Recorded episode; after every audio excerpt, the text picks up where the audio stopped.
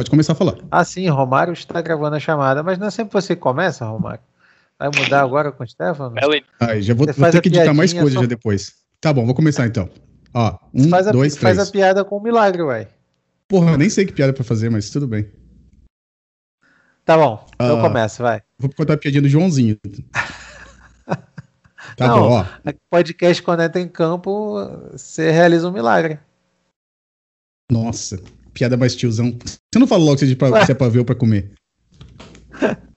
Pode ser. Promete. Tá bom o negócio hoje. Tá ótimo, Felipe. Tá ótimo, ok?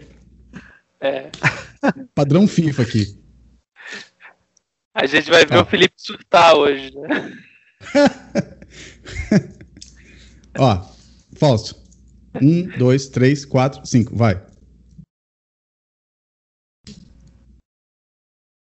Pode falar, falso. ah, sou eu que começar a Era pra você, falso. Por isso que eu te dei o então, tempinho. Vamos lá. vamos lá. Um, dois, três e.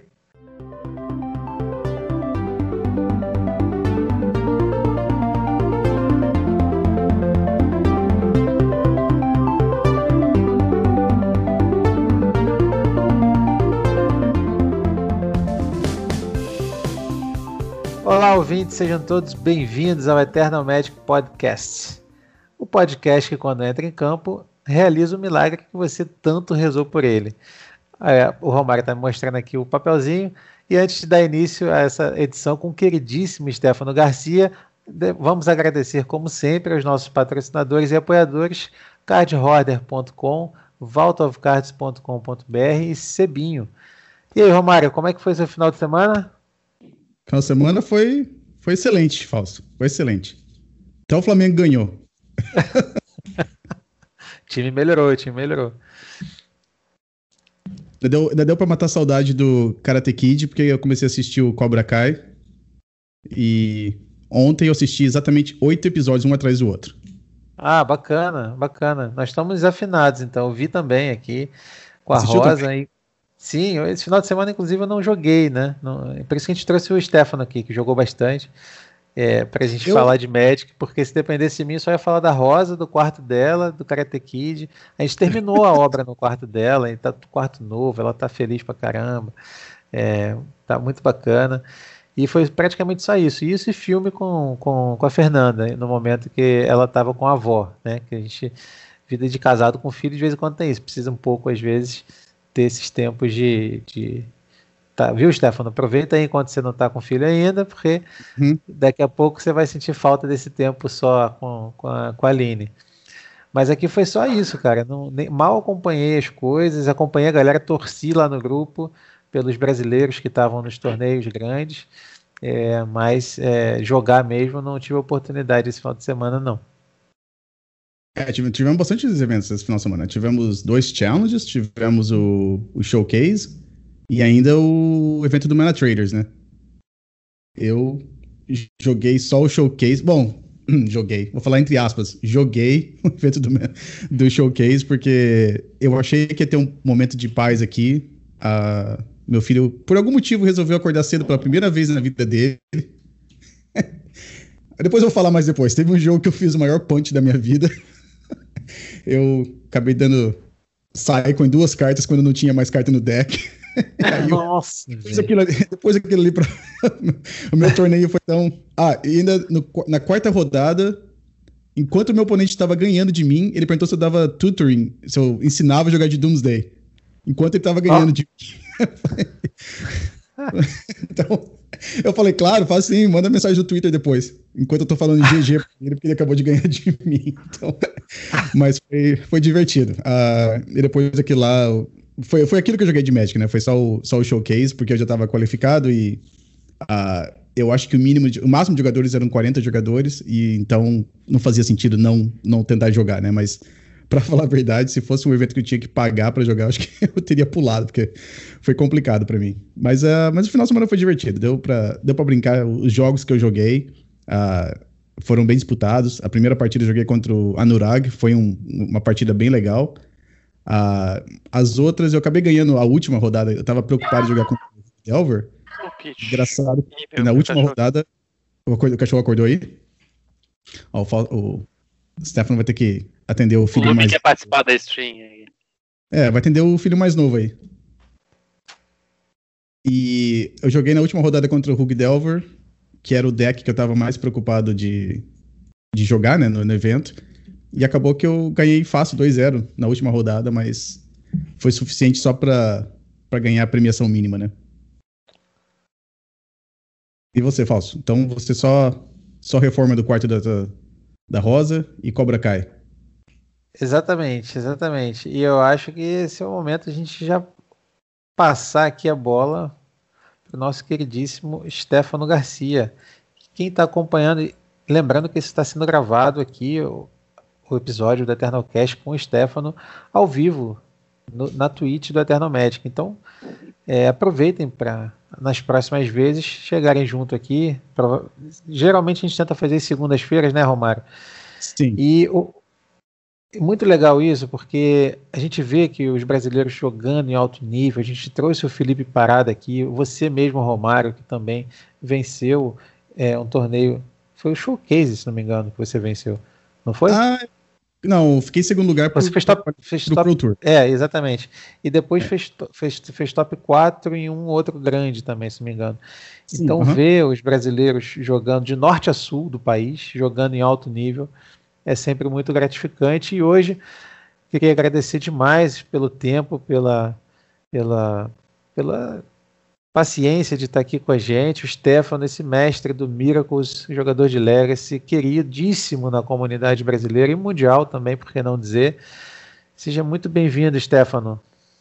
Opa, boa noite, Fausto, boa noite, Romário. Bom dia, boa tarde ou boa noite para os ouvintes do Eternal Cast. É uma alegria estar aqui e fico muito feliz de estar hoje conversando com vocês. Eu fiquei curioso, tem uma série de Karate Kid, então, e como vocês já viram, o meu cachorro quis participar da stream, o meu filho menor, como o Fausto comentou aí, ele já dá bastante trabalho, imagino quando tiver um filho humano, né? Mas o final de semana foi bem agitado de Magic. Como o Romário comentou, tiveram dois challenges. teve o Showcase, teve dois challenges, teve o Bana Traders. E eu participei de um challenge no sábado de manhã, daí eu dropei dele. Daí eu participei do Bana Traders. E no domingo eu participei do showcase e do top 8 do Mana Traders. Então foi bastante Magic no final de semana e eu fico feliz de conseguir jogar assim.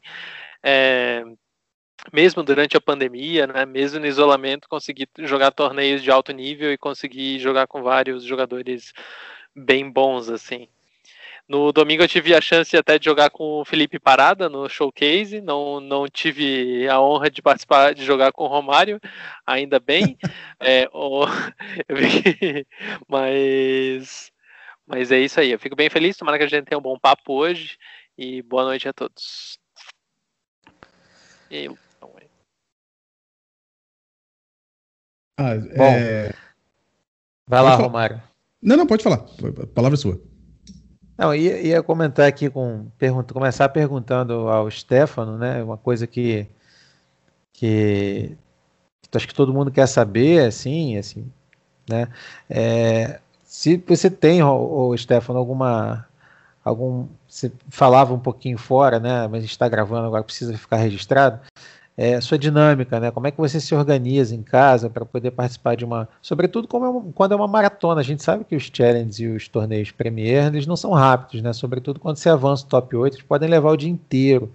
Então, como é que você faz essa preparação? Se você, enfim, é, começa dois dias antes a dormir mais cedo, a parte também de logística de dividir as tarefas da casa com a, com a companheira. Como é que você faz para se organizar, para poder dispor desse tempo do, que, o, que o torneio requer? É, então, é... eu comecei a jogar no Magic Online já há um bom tempo. Foi quando eu me mudei de Florianópolis, eu mudei para uma cidade que não tinha tanta gente jogando Legacy, era bem difícil. Então eu entrei no Magic Online para, digamos, jogar o Legacy, né? E acabou, acabei viciando nele, eu acabei continuando jogando no Magic Online por conta da facilidade de jogar Legacy. As ligas em si, durante a semana, são muito tranquilas de jogar, porque tu pode jogar quando tu tem um tempo. Ah, eu quero jogar uma partida agora, daí tu vai lá e joga. Agora é, que eu voltei a trabalhar nesse ano, e principalmente nos primeiros meses, onde eu estava me adaptando ao trabalho, foi muito difícil. Eu não estou mais jogando ligas é, durante a semana, e eu fiquei só jogando. Me, me sobrou a opção de jogar o Challenge como eu já não tinha a opção de jogar as ligas pela semana por conta do cansaço e por conta do volume de trabalho, é, aconteceu que a pandemia, nesse ponto, até me favoreceu, porque como a gente foi obrigado a ficar em casa, então eu não tinha. Eu até tinha desculpa, não, olha, vou ficar em casa, né? Quarentena, então vou ficar aqui e vou jogar os campeonatos de sábado e domingo. Eu não joguei vários, para falar a verdade, né? Eu joguei quatro campeonatos é, de challenges e, e mais esse final de semana. E com certeza tem aquela questão de quando a gente está com. Quando a gente tem uma companheira, quando a gente tem um companheiro, né? É, tem que ter um, um acerto no casal para que as coisas deem certo. Aqui na Aline, por exemplo, para esse final de semana, eu já tinha falado com antecedência, falando para ela que, olha, foi um, são dois torneios que não tem todo dia no Magic, a premiação é muito alta, é, eu vou precisar que tu dê mais dedicação pro Loop, senão o Loop vai ficar querendo minha atenção e, e ele vai começar a latir, eu vou precisar que tu faça almoço, porque, né, ou peça almoço, porque o campeonato começa meio-dia, o que é horrível aqui, então a gente, e quem, se vocês já namoraram no interior, assim, aqui no interior, o restaurante abre meio-dia e a uma hora da tarde já, só, já, já tá fechando, tá? Assim, então, se tu quer comer fora ou tu quer pedir uma comida, tu tem que aproveitar aquela janela de uma hora no almoço, senão tu, tu vai ter que cozinhar. Então tem toda essa negociação, assim. Quanto a dormir mais cedo ou quanto a maratonar, isso eu já estou bem acostumado pelo volume de jogo que eu joguei ao longo da vida, né? O, o histórico de atleta do Magic. É, eu acho que eu já estou mais acostumado com isso, mas eu vou confesso que esse final de semana eu senti cansaço jogando, até porque as partidas em geral foram bem difíceis, assim, não sei se bom, os campeonatos tinham um nível de jogo bem elevado, então demandaram bastante, assim, tanto no sábado quanto no domingo eu terminei o dia acabado, assim, de cansado. Stefano, só para eu saber se, se a história é igual nos Estados Unidos e no Brasil. Quando você falou para tua companheira aí que era um campeonato muito importante, que tal, tal, ela falou para você, mas você fala isso para mim sempre? Ou ela falou que não, não, tudo bem, entendo. Porque não, não, eu, eu, eu, guardo a resposta ali, eu guardo a carta boa até o último momento, cara. Eu realmente. Os outros challenges eu, eu usei outras táticas, do tipo, olha, vamos visitar teus pais em Florianópolis. Aí ela vê os pais e eu jogo no campeonato, entendeu? Foi o showcase foi nesse dia. Porque a, Mas... ela, falei, no ano passado, quando eu fui no Eternal Weekend, eu falei pra ela: Ah, não, esse evento aqui acontece uma vez por ano só, tal. Ela, mas toda vez que você fala pra mim que é um evento que acontece uma vez por ano só, ela fala: ah, É que acontece, né? Assim. Mas é isso mesmo, às vezes tem que prometer que vai lavar a louça, vai jogar o lixo fora, sei lá. Aí você. é igual, é igual então. É, mas eu, eu tenho que agradecer, assim, porque. A, a, primeiro, porque ela tá aqui do lado, então se eu não agradecer, eu, eu não, não sei se eu vou conseguir terminar o podcast. E, se, e dois, porque realmente o apoio, é, em, queira ou não, foi um final de semana em que eu não tive muito presente. Ela teve que cuidar mais do loop e teve essa questão do almoço, então ela ajudou bastante, assim. É legal. Legal ter esse apoio em casa. Né? o Romário nem. Eu, é, até ele comentou do challenge de sábado, ele falou: Não, já vou jogar domingo, eu nem tento mais. Ah, assim. é. Aquele do Mena Traders, não, não dava, porque. Ah, não, não, quero, não quero mudar muito o assunto pro meu lado, mas que a gente queria falar mais com você, mas a, a irmã da a minha cunhada, ela, ela mora em Chicago e ela estava aqui esse final, ela passou a semana toda com a gente. E eu não me toquei que a gente ia ter que levar no aeroporto. Foi na quinta-feira, mais ou menos, que eu perguntei pra ela: Stanley, que horas que a tua irmã vai embora mesmo? Ela, ah, vai no sábado. Ah, tudo bem, não precisa falar mais nada. Se ela falasse que era domingo, eu não sei o que, que ia fazer. Eu tenho que chamar um Uber pra ela, alguma coisa assim, porque ia fuder. Eu nem, nem pensei naquilo. Ela falou que era sábado, eu falei, ah, não importa. 10 horas da manhã, 10 horas da noite, eu, eu levo ela lá, não tem problema. Mas se ela falasse que era domingo, não sei. Mas o do Mena Traders eu já sabia que não ia, não ia rolar, nem o, nem o challenge de manhã. Já ia ser demais já. Essa, essa vida de jogador de Legacy não é fácil. É, essa vida aí, rapaz, se não combinar direitinho, ainda mais porque a América Latina não é muito privilegiada com relação aos horários, né? A gente tem um, um calendário aí que né, contempla no sábado Ásia e América e Europa, na verdade. Ah, é, eu acho que é mais a, a costa oeste, né? Parece que os horários da Wizards são tudo baseados também, no horário costa é. E o é, outro o dia de sábado, consegue... até o challenge de sábado começa às 8 da manhã. Eu até acho que o problema é acordar às 8 da manhã, né? Por exemplo, o Felipe, que está aí, está é, sendo gravado ao vivo aqui, né? O Felipe que acorda às 11 e meia da manhã, ele não consegue jogar o challenge, mas eu acho que é um horário bom, porque daí tu consegue terminar ele a uma da tarde, por aí. Ou quando ah, atrasa um pouquinho é porque tu fez top 8, então daí vale a pena. não, mas é, falando disso, mas é o melhor para mim mesmo. Da, da última vez que eu joguei um desses no sábado, foi até uma vez que eu fiz o top 8. Eu terminei, acho que eu perdi na segunda rodada do top 8. E eu acho que era uma hora da tarde, então ainda dava para mim aproveitar o final de semana ainda. levei meu filho no parquinho e tal, essas coisas. O de domingo, para mim, não, sem chance. Começa às 11 horas da manhã para mim. Mesmo que você jogue só o suíço, termina às 6 horas da tarde, daí já não. É o dia todo, né? Já é o dia todo. Ah, Stefano, o que eu queria perguntar pra você, você jogou a mesma lista em todos esses eventos que você jogou? Porque foram um total de três eventos, né? No final de semana.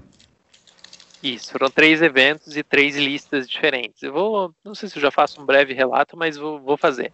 No challenge de sábado de manhã, eu tava em dúvida durante a semana. Será que eu jogo de Bunch? Será que eu jogo de Four Color? Será que eu jogo de Bunch? Será que eu jogo, jogo de Four Color? o que eu fiz? Eu vou jogar o Mana Traders, que é no sábado, de Four Color porque eu vi que tinha muito Rug Delver, então eu pensei que o Four Color ia ser melhor. E eu vou jogar o Challenge de Band. O que eu me senti mais à vontade, eu jogo no Showcase, que era o principal campeonato, né? E qual seria Aí, a, a, a, maior diferença do jogar com Band e ter o vermelho no deck? Tem, é, por causa de Pyroblast ou, ou alguma outra então, coisa?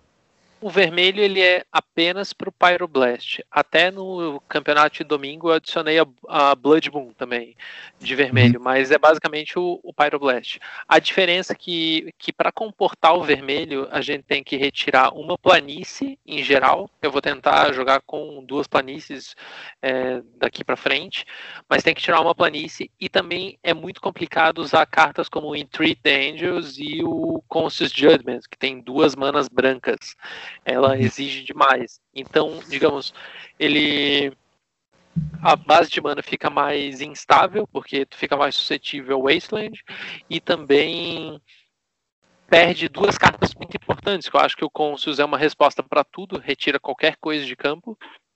E o Entreat é uma carta que realmente pode virar o jogo, de vez em quando tá perdendo, e vem Entreat, ops, ganhei, né?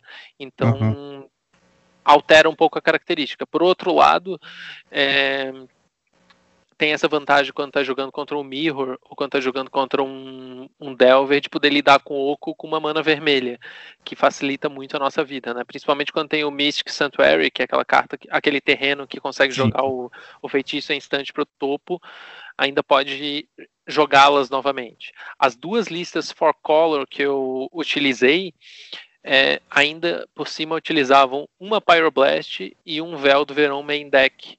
Seria uma, uma decisão de metagame, até pela quantidade de decks azuis que eu estava enfrentando. Então seria para tentar ganhar o G1 contra esses decks. assim. E em geral deu muito certo.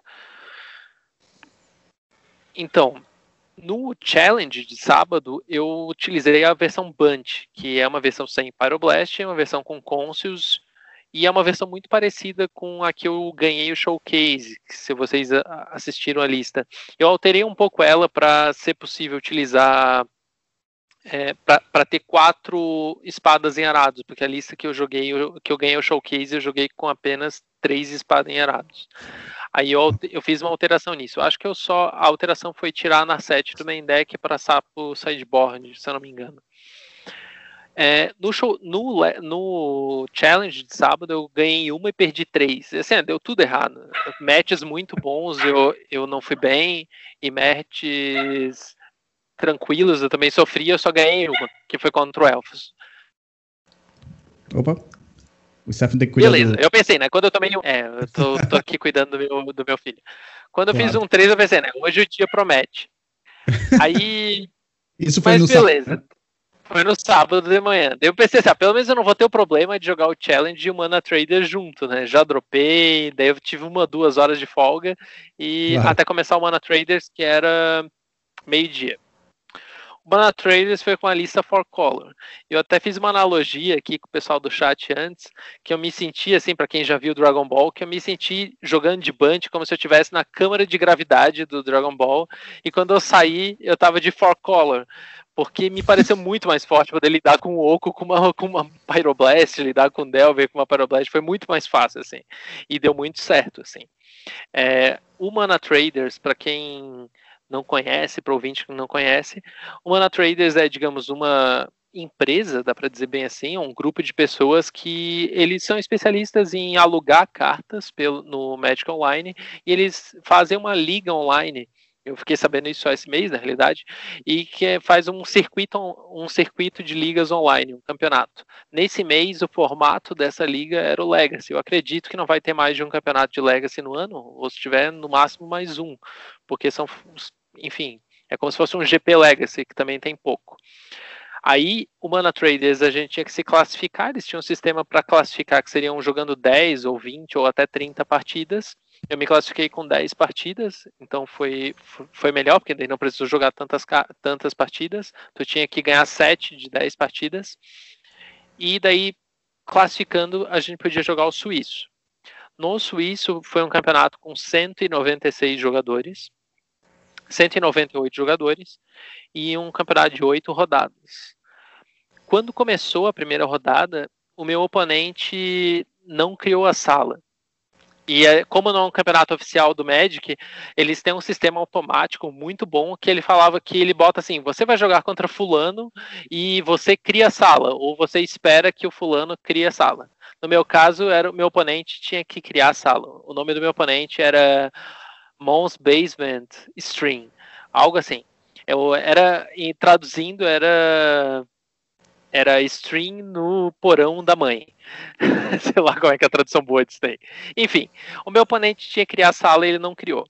Daí eu entrei no chat e falei com ele assim, oh, é, é tu que tem que criar sala, tá dizendo? Daí ele me falou assim, olha, é, eu não estou conseguindo criar sala. Daí eu falei, olha, então talvez seja bom tu falar com o administrador do Mana Traders tal, para ver se tu consegue criar sala, é, ou se não conseguir, que a gente jogue privado e, e deu certo. Aí ele não conseguiu nem falar com o administrador. Eu falei, olha, vai lá no Discord e tal, vai no Twitter e tal. Ajudei ele um monte. Mas acabou que ele demorou muito e eu ganhei de WO a primeira partida. Aí eu tava lá jogando a segunda partida e eu acho que foi o Felipe falou assim: Oi, Stefano, teu resultado no Mana Trader está certo? Ou foi o Ganev, não lembro. Daí eu olhei e tava como derrota. Eu, não, eu ganhei a primeira partida. Daí eu fui falar com o administrador do Mana Traders e eles me falaram que o meu oponente, mesmo depois de ajudar ele, o meu oponente entrou para eles e falou assim: Olha, é, a gente não jogou, mas olha só essa, essa screenshot. Ele falou comigo e a gente, eu não consegui criar sala, mas a gente jogou em privado e eu venci. Aí o meu oponente mentiu pro, pro administrador, basicamente, eles acreditaram nele, né? Porque não, ninguém pensou que ia ter um psicopata lá jogando. E deram derrota na partida. E eu, e eu só percebi porque o pessoal no acabou que daí eu, eu mandei screenshot, mostrei o histórico das partidas e e eles alteraram meu resultado. Mas eu comecei já assim, muito conturbado, porque eu, eu fiquei nervoso com a situação, no sentido. Não fiquei acreditando que eu ajudei o cara e o cara quis me passar uma rasteira, primeiro. Então aquilo ali, digamos, me desestabilizou um pouco. E eu também fiquei pareado na segunda partida com o cara que já tinha perdido. Então meus standings, que seria o desempate do Magic, ficaram baixos. Então foi bem complicado. Eu pensei, ah, não posso é, eu, não, eu nunca vou conseguir passar com duas derrotas. Eu tenho que, no máximo, eu só posso perder uma. No final, isso não foi um grande problema no campeonato, porque eu acabei nas oito rodadas vencendo todas as partidas, o que foi um dia bem feliz. Eu nunca tinha conseguido fazer isso, de vencer todas as partidas num dia. Minha, foi, um, foi um campeonato, em resumo, a primeira partida não sei o que, que foi, mas a segunda partida foi Death and Texas, a terceira partida foi um Snow sem vermelho, depois foi um Bug Delver, depois três Rug Delver. E depois a última rodada foi um Bug Zenith Oko, que é aquele deck que tem o Green Sun Zenith e que tem Oko e tem Uru. E que é um deck muito parecido com o que fez top 8 no GP Bolonha. E nessas partidas, a maioria delas eu ganhei por 2 a 0 só três partidas eu não ganhei por 2 a 0 E eu fiquei muito feliz. Eu terminei o, dia, o sábado assim, radiante. Por mais que eu tenha ido mal no, no challenge de bench, eu nunca imaginei que eu ia conseguir fazer 8-0 no Mana Traders. Eu saí tweetando adoidado, pensando assim, né? Meu Deus, eu sou o LSB. E, e terminei o dia muito feliz, assim. Foi bem legal. Eu não sei se a gente. Se eu já passo para também falar os campeonatos do domingo. Não sei se eu dou ah, uma pausa. O que, que, que, você achou Sim. do. O que você achou da experiência de jogar no, no campeonato do Mena Traders? O pessoal falou que o sistema era bem. Bem assim, como é que se diz? É bem fácil de usar, né? E bem conveniente. Então, muito bom. Para quem. Nossa, o sistema deles é completamente automático. Ele identificava, ele falava assim: olha, sua partida está começando em dois minutos, está começando em um minuto. E ele atualizava sozinho, ele falava, ele te dava instruções, ele falava: você vai jogar contra o fulano, você cria sala no, no lá no room tal. Tinha administradores online se desse problema, então eles diziam: olha, o cara não apareceu, mas ou ele não conseguiu criar sala. Eles falavam: ah, tá, então faz tal coisa. Eu achei muito bom, tudo automático. E até quando iniciava a partida, constava lá assim: ah, eles estão jogando. Terminava a partida. Ah, vitória para Fulano. Muito bom ah. mesmo. É, e Eles também o evento era, foi gratuito, né, para entrar. É, a premiação era maior se você tivesse. É porque, desculpa, você, você falou um pouquinho sobre o Mana Traders, é que o, o Mana Traders usa o sistema de. É, você tem que fazer uma membership, né? Tem que fazer uma carteirinha com eles. Você paga mensalmente, né? Ah, mas quem não tenha, não tinha a, a assinatura deles, você podia participar do mesmo jeito, era de graça, só que acho que a premiação era um pouco menor, né? Quer dizer, um pouco menor não, era bem menor, né? Era bem menor. Mas, Eu achei um sistema muito legal isso, porque quem não, não era inscrito no Ana Traders é, tinha uma premiação que era um décimo da premiação de quem era inscrito. Mas eles também eram bem flexíveis no sentido que assim, tu, tu podia se inscrever quando tu estava se classificando ainda. Daí eu ah. comecei a jogar, eu pensei, ah, eu vou conseguir jogar 10 partidas da. Daí eu acabou que eu me inscrevi no Mana Traders, o que foi bom, porque daí eu aluguei um, um Uro. É, não, eu fiz, eu aluguei um Uro que eu tinha vendido meu num Spike, daí eu aluguei um Uro que tava faltando no deck. Uhum. E, e eu participei. E então, assim, e qual foi a diferença de premiação se tivesse feito ou não tivesse feito? Então, seria 30 dólares e eu ganhei 300 dólares no top 8. Foi, Muito foi completamente. Foi enorme. E a é. deles eu acho que são 10 dólares. O ah, então. torneio então, que você joga em papel. Então, então, então é mais ou menos o que você fez. Você pagou 10 dólares de inscrição para jogar no, no, evento. Se você não quiser, Exato. depois você pode cancelar, cancelar a assinatura e você participou do, do evento por 10 dólares, né? É, é e ainda esse... peguei uma emprestado, eu achei muito bom. É. é. não, a gente tá comparando porque tem aquele outro sistema do Magic Melee, né?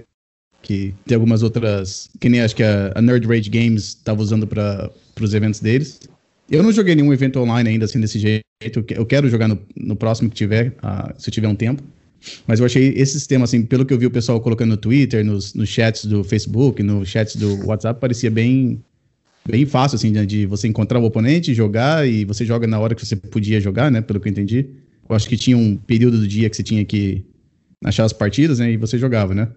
Não sei se é, eu... pra se classificar, tu podia jogar. Era num horário lá. Enfim, pra gente quase cabia, assim, era um horário, só não podia jogar de madrugada, basicamente. Uhum. Mas tu podia jogar a qualquer hora, daí tu botava pra parear, como se estivesse procurando uma partida no Magic Online também. E uhum. olha, tinha muita gente tentando se classificar, porque demorava dois minutos no máximo, mas a maioria deles demorava menos de 10 segundos para parear uma partida. E uhum. foi, foi bem interessante, assim. E o legal é que, como é o Mana Traders tem esse esquema de alugar cartas, eu vi que tinha bastante gente que eram de outros formatos, que uhum. alugam no Mana Traders e jogam essa série todo mês. Então tinha muita gente tentando entrar no formato e conhecendo. Então, queira ou não, divulga, assim, eu achei muito legal a iniciativa deles. E isso eu achei ah, é extremamente positivo. É verdade, se você tem assinatura e você já joga Modern, joga outro formato, se é de graça para você jogar em outro evento, por que não tentar, né? Então, claro, o pessoal acaba. É, e acaba experimentando um formato novo, né? Então, às vezes vai que gosta. É, é nesse tempo de pandemia é legal ter esses eventos é, online que você consegue jogar contra. Até, acho que o, o teve alguns jogadores do Pro Tour que estavam no, no, top 8, né? Então você tem essa. Mesmo você não podendo jogar na, no papel, né? No IRL, você pode jogar online contra jogadores de alto nível, né? Sim, é, é, essa experiência do online, por mais que, claro, é, jogar contra esse um jogador fodão desses daí ao vivo seja uma experiência única, é muito uhum. legal também poder jogar contra eles online. Eu, eu nunca jogaria.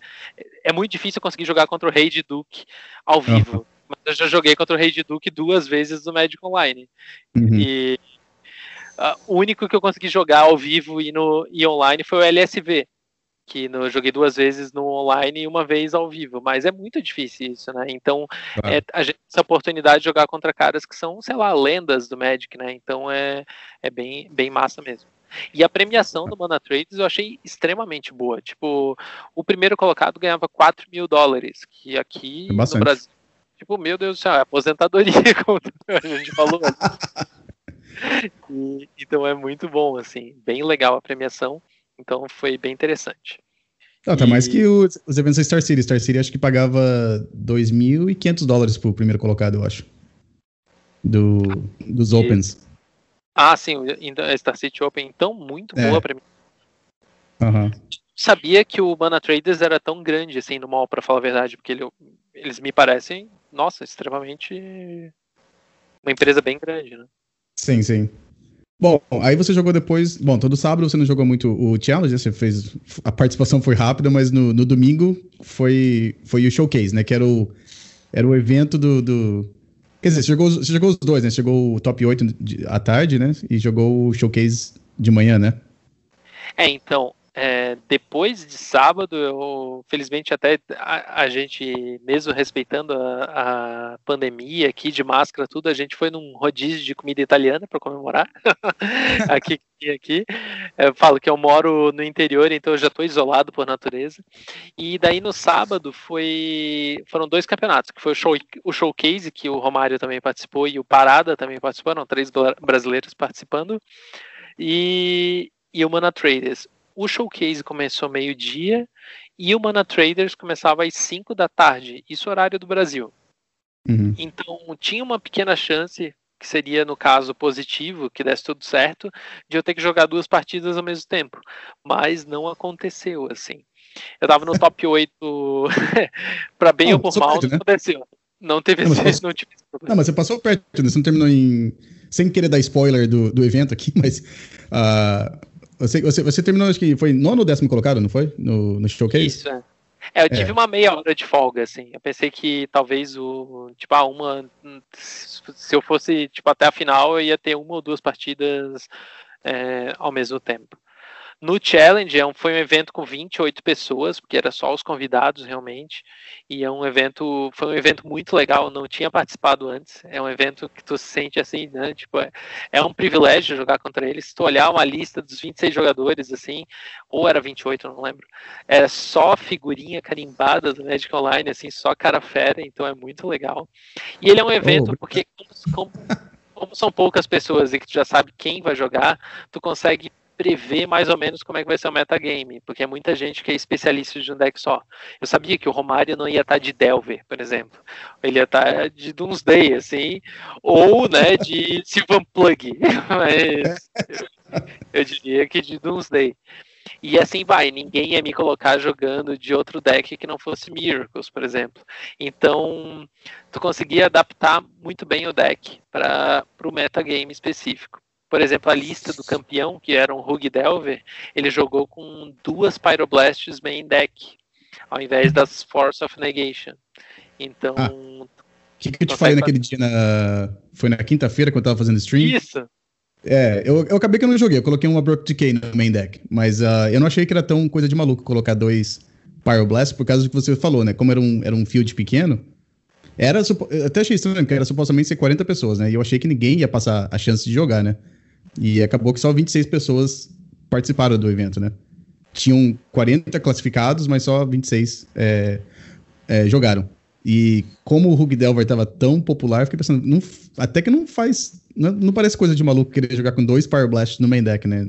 E... Não, mas tu queria jogar com mais. Tu falou, estou com dois e quero mais. Era. Ah, eu ia jogar com três no sideboard e mais dois no main deck. Ia ter cinco total no, no deck, assim, 75. Mas a. Uh, e acabou que eu joguei contra o Rug Delver só na última rodada. nem, nem, nem, nem, fez muita diferença. Então, eu vou até ah. dizer, assim, o pessoal pergunta, ah, Stephen, como é que tu se prepara para campeonato e tal? Eu sempre tenho uma filosofia que o deck tem que ir bem contra Delver, obrigatoriamente tem que ir bem contra Delver, tem que ir bem contra Storm, hoje em dia é, eu respeito Storm, porque eu, por mais que não seja um deck que hoje em dia não tá no radar, quando tu pega um piloto bom de Storm, ah, tu pega um Bryant Cook, ah, tu pega o Cyrus, Corman Gill, os caras vão até o top 8 sempre, assim, é um deck que se tu vai até o final, tu vai enfrentar alguém.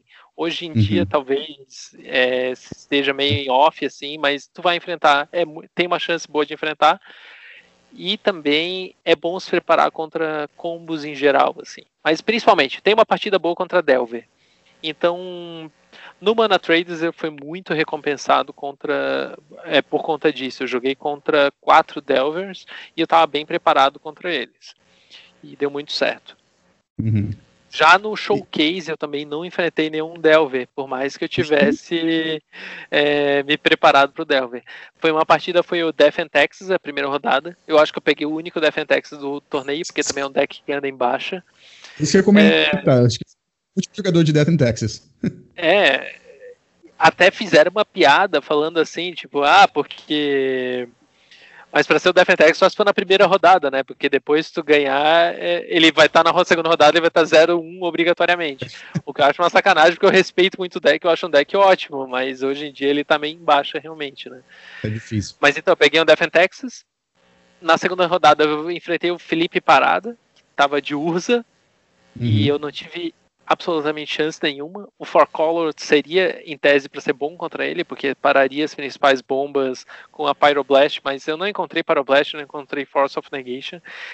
Eu tinha uma mão com 100 Force of Will no G1 e ele me ligou a 6. Eu pensei, olha, então eu não vou me ligar acabou que ele veio com uma mão de seis, assim, que ele castou todas as cartas, assim, ele castou Henry, e daí ele castou um Echo no turno 1, daí ele recuperou a mão dele, aí na minha segunda, na mão que veio para mim até tinha uma Force of Will, ele castou uma na 7, que eu dei Force of Will, aí ele castou no, no segundo turno um Urza, daí eu dei um Brainstorm e dei um Terminus, eu pensei que eu tava voltando pro jogo, mas ele castou Urza de novo, depois ele castou um outro Urza e depois ele castou um Carne. Então foi assim, sem chance. E no G2 não foi diferente, foi a mesma coisa, assim, só que eu acho que eu tive menos chance. Eu ainda tomei aquela na 7 o Echo, que ele compra 7 eu compro uma. Você dá vontade de virar a mesa depois, né? É, não. ah, sai daqui! É. Ah, o Felipe que, falando isso, foi o que dos brasileiros que foi melhor, né? Ele, ficou, ele terminou no, na, no top 4, né? Ele quase. É, acho que ele perdeu na semifinal, realmente. Ele perdeu para um deck que era igual ao meu, inclusive. É, o cara devia estar tá muito iluminado. O cara que ele perdeu, eu inclusive joguei contra e foi um mirror, bem dizer. Eu também perdi para ele e eu tive aquele, do, aquele gosto agridoce de perder o mirror, que eu sou uma pessoa que não gosta de perder o mirror. E eu também perdi para ele o mirror. Eu enfrentei dois mirror, eu enfrentei dois miracles no Four Color no, no no showcase.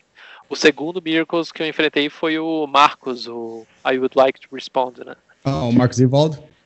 Isso, que a gente fez a lista juntos, inclusive, assim, ele assim, ah, vamos treinar juntos tal. A gente discutiu o sideboard, ele me passou o metagame, inclusive, do, do torneio, e acabou que a gente se enfrentou, assim, a gente deu meio, falhou meio miseravelmente, porque a gente tava 2-2 quando a gente se enfrentou, então não foi um 1-2 um, a gente tava na realidade. Então Sim. não foi a melhor, o melhor metacall que a gente fez, acho. Mas enfim, o showcase eu terminei em décimo. Ele tinha premiação para todo mundo, na realidade, tinha até o 32 segundo, mas o showcase é um campeonato meio inglório, porque quem não ganha fica meio triste, assim. O vencedor é. ganha um convite para um campeonato, acho que de oito pessoas, né, Romário? Não sei, ele ganha um que é pro Mox, que é um campeonato de oito pessoas, que o oitavo lugar ganha 5 mil dólares. É, e, primeiro... viaja... Antes viajava para Seattle para jogar lá, né? Você conhecia o pessoal da Wizards, tinha, tinha um negócio todo assim. É, eu acho que hoje, excepcionalmente pelo Covid, não iam fazer isso, mas sim, sim. mesmo assim, é, o primeiro lugar parece que ganhava 70 mil dólares, né? Não sei, era um negócio, uma premiação muito absurda. Assim. É bem alta, bem alta. Uhum. Aí eu preferi nem ler a premiação para não, pra não me. Mas... é, assim, né? Então, é, como, quem... é, é como se fosse um PTQ, né? Você, é... Não, acho que É, acho que até pior que PTQ. PTQ aqui, pelo menos, tinha premiação boa pro top 8, mas uh, é como se fosse um aqueles World Cup Qualifiers que tinha antigamente para jogar no, no classificatório pro Mundial, que só o campeão que ganhava uma premiação boa. Todo mundo não ganhava nada, né? Fora do top 8 não ganhava nada e top 8 ganhava uma porcaria. Esse campeonato é, é desse tipo. Eu achei, eu fiquei em décimo, eu ganhei 25 baús e play points. É uma premiação boa, legal, mas, cara, não, tu não tá indo lá pro ah, Mox, né? Que é uma. Não, não, não se compara. não se compara. Não. Mas assim, eu fiquei feliz de participar desse campeonato que eu nunca tinha participado. Em tese, a gente vai ganhar um avatar de que é, daí é uma figurinha que tu utiliza no perfil do Magic para dizer que tu participou uhum. dele. A Wizards tem um problema que eles demoram. Eu acho que é, uma, é muito difícil pegar uma carta do Magic e colocar Nossa. o ano 2020 é, é, muito complexo isso, então eles vão demorar cerca de um ano e meio para fazer esse avatar, mas eu espero uh, receber eu acho que a do. do pode ser bobeira minha, mas a, a do ano passado, do de Modern, era a foto do Urza. Isso. E por algum motivo, toda vez que eu jogo no Magic Online, até aconteceu, eu acho que ontem, que eu joguei um pouquinho, eu peguei alguém que tinha aquele avatar. Quando eu vejo que é do Modern, não sei porquê, eu já acho, ah, essa partida vai ser fácil. E até agora acho que eu nunca perdi pra ninguém que joga com o do Modern. Quando eu vejo alguém com o avatar de Vintage Legacy, eu falei, ah, esse aqui vai ser difícil. não sei. Pode ser que eu esteja errado, mas. acho que é intimidação. Sacanagem. Não, tô falando, tô falando a verdade. Ah, mas assim, ó, o jogador do Modern não deve conhecer o melhor feitiço de três manas do Legacy, né? Então... Não conhece, não. não. Uh, então, você, aí, então você, é, esse aí foi o do. Foi o showcase, né? Uh... Esse foi o showcase. Depois do showcase eu comi um sucrilhos. Pra falar a verdade, foi um crunch, que é um, é um sucrilhos gourmet ali e me preparei para o Mana Traders. Eu ia enfrentar um cara aí que está começando no Legacy, que tem, tem, tem, mas eu acho que tem futuro, que é o Rich Kali, que para quem não conhece é um cara que, que é, aí, é muito famoso Pro Tour, escreve para Channel Fireball, então ele é, é, um jogador muito bom e joga muito bem de Delver. Eu joguei contra ele no Suíço e ganhei dele. E, e é muito engraçado que que eu, ele conhecia minha lista anterior e sabia que eu jogava de Bunt fervoroso. E até teve uma jogada no Suíço em que ele tinha um Delver na mesa e eu tinha uma Ice Fang Quaron lá, que era que é a Baleful Strix com Flash. Aí ele castou um Chain Lightning na Baleful Strix, porque eu só jogo de Bunt, então ele nunca pensou que eu ia fazer o que eu fiz. É. Aí ele castou a Chain Lightning, eu dei Fetch, busquei uma Vulcanic, eu tinha um Astrolabe em campo, eu paguei duas manas vermelhas e deixei Light no Delver dele. Ele ficou assim, demorou para responder. e perdeu o Delver. No top 8 ele não teve esse problema porque as listas eram abertas. E eu acho que eu senti um pouco o cansaço do showcase e até um pouco de nervosismo, porque o Mana Traders também tinha uma premiação muito boa, não sei o que. E acabou que eu acho que eu não joguei tão bem contra ele, ou, ou assim, claro, meus erros talvez não tenha custado tanto, mas eu acho que ele jogou melhor do que eu, realmente. E, e eu acabei perdendo no top 8. Eu ganhei dele no Suíço, mas perdi no top 8 para ele. Foi uma partida foi 2 a 1 E acabou que ele acabou levando o campeonato, inclusive. Ele me venceu, daí venceu na semifinal e venceu na final e acabou levando o campeonato. Foi muito legal jogar também. Eu não acompanhei a stream, parece que eles tiveram alguns problemas na stream e não passaram o jogo inteiro. Mas mas foi muito legal jogar esses dois campeonatos. Eu fiquei no final, eu confesso. Eu sou uma pessoa que eu, eu sou. Eu, eu não demonstro muito, mas eu me cobro muito jogando Magic, então eu fiquei assim, meio, meio triste o resto do dia. Então, porque eu pensei, nossa, tão perto, mas tão longe, sabe? Nossa, eu tava no top 8 no Mana Traders, eu tava no Showcase e não consegui o top 8 do Showcase e no Mana Traders eu fui eliminado no top 8 depois de fazer 8-0. Eu fiquei, ai, droga, droga, droga, mas cara, no final é, eu, eu acho que eu fui o único jogador que conseguiu fazer top 8 no Mana Traders e participar do Showcase, não, não teve mais nenhum outro, então eu tenho que ficar bem feliz, porque já foi um feito bem bom, sabe? Mas é, é engraçado, é, eu acho. Quase, não, fez top 8 no Showcase e comentou no Mana Traders, né? Mas ele não. É, praticamente, né? Isso.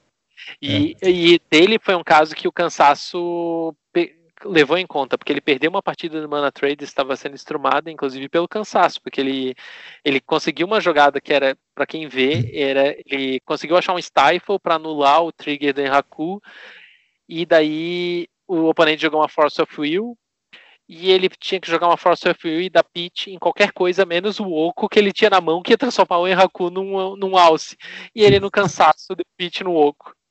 E assim, ó, o vídeo, a reação dele é um dos melhores vídeos que pode ver hoje. Então procurem, deve ter no Twitter dele, porque a reação dele foi assim. Meu Deus!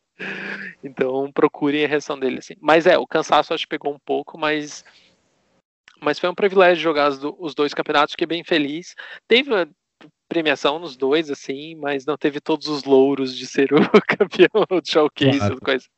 Um ponto não, positivo foi que nem no showcase e nem no Mana Trades eu fui o melhor brasileiro posicionado. No, no Mana Trades teve um rapaz de São Paulo que fez top 4 e no showcase teve o Felipe Parada, que também fez top 4. Então isso mostra que o Brasil está representando a gente muito bem, na realidade. E eu fico bem feliz em relação a isso. Ah, isso é legal, sim. O... É, e é bastante Magic também, né? Jogar, jogar, jogou, como você falou, jogou três eventos é, importantes, né, no mesmo, quer dizer, dois bem importantes e um mais ou menos no mesmo final de semana.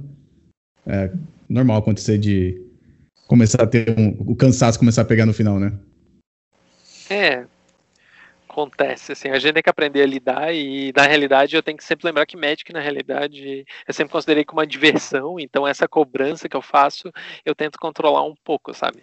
Mas ela existe, eu espero que eu, eu vejo também que muita gente sofre com essa cobrança excessiva do, do jogo, mas eu digo que a gente tem que controlar isso porque o Magic na realidade é muito de se divertir, sabe? Acho que a melhor parte do Magic é o, é o gathering, então a gente Sim. não pode esquecer disso, sabe?